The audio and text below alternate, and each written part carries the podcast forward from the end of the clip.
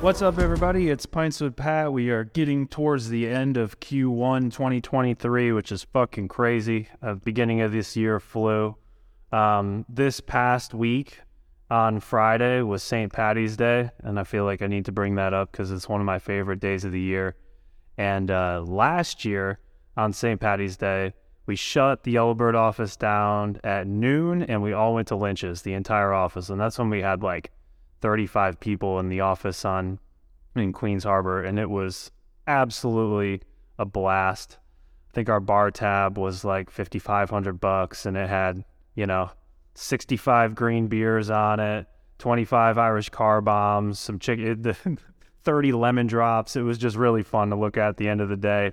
Great team bonding experience. Yes, drinking was involved, but everyone kept it under control, and it was just an absolute blast. So um, St. Patty's Day this year, we had all the uh, um, salespeople come back, drink some green beers at the office. It wasn't quite as crazy as last year, but still one of my favorite days, and we had awesome weather. Um, this is also the first podcast that I'm doing since uh, my son has been born. Uh, his name's his name's Walker Collins Flynn, and uh, it is absolutely crazy having a boy in the house. I have two older girls, six and three. This is our first boy, and it's so weird, kind of holding him or changing diapers or whatever, because I keep forgetting that that it's a boy. It's just crazy. I grew up with three little sisters. Um, my one sister Bridget has two girls, so this is just the first boy in the family. So very, very exciting. Um, as I've talked about on this podcast before, uh, kind of a transitionary period for me personally, for us at Yellowbird. So part of the thinking I've been doing recently has been, you know, who's the person I want to be? What do I want to be doing for money? What do I want to be doing on my day to day life in five years, in 10 years, when Walker's five years old, when, when Walker's 10 years old, when he's 15 years old? How about when he's, when he's 18, when he's graduating high school and going to college?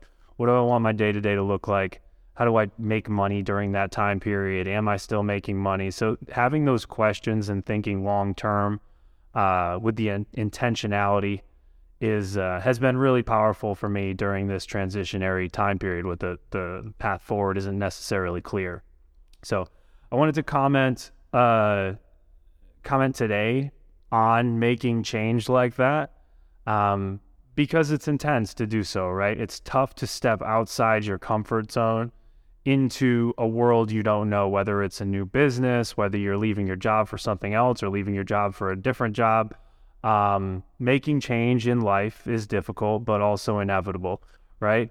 And a good way that to think about change and get the confidence to make change that you need to, the most important step in the beginning is to figure out where you are right now.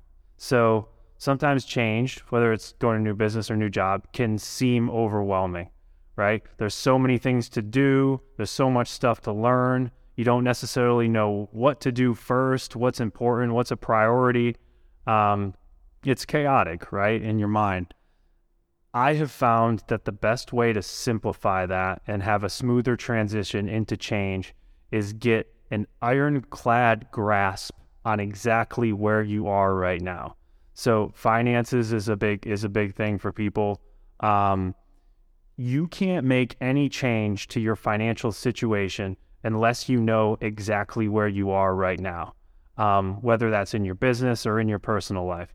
If your spending is out of control, you don't know where the money's going, you don't know how much is coming in, then it is impossible to improve upon that.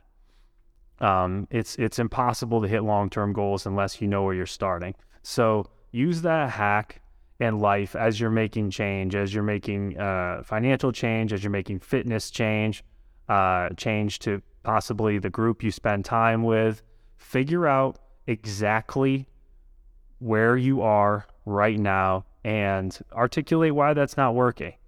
Um, and then once you figure out that first piece, you know, an example of this is, you know, what we're going through a Yellowbird here recently was uh, you know, when we were rolling um, eight, nine months ago, expenses didn't matter as much, right? Because there was so much coming in. We're getting to a point now where we really need to hammer down on what we're spending money on and become a good operating business. Um, so uh, once you are at that point that you have a control, whether it's your personal finances or your business finances, then it's almost like a freeing feeling that that that you feel. Whether whether the it doesn't matter and the thing is with that step, I love it because it doesn't matter whether the actual results are horrible or if they're great. At least now you're actually in reality. You didn't think you were making you were making all this money and uh, you're actually losing money. You the the sheet of emotion and uh, just um, you know your perspective looking from the outside in has now been eliminated. Now you're living in reality, seeing actually what's going on, and from them, from there, you can really start to grow. And your next, your next part there is figuring out the improvement that you need to make. So if it's your personal finances and you find out you're spending uh, two thousand dollars more a month than you're actually making, and you're going more and more into debt each month, now you know. Now you know that number's two grand. So the next time you swipe the credit card at the bar or at the grocery store or you know getting your nails done if you're a girl or your hair done or whatever now you know that that spend is going towards that negative $2000 each month that you're in the hole on. Uh, now you can actually have a reason not to do it because you know where you need to be. Your next step is getting to negative a thousand bucks each month and then and then to zero each month and then working back in the other direction. So once you are at that point where you know exactly what your baseline is, the next step is to follow your heart. Right? So get in a place where you are living in reality and then that allows you to open your eyes to new opportunities and new things happening around you.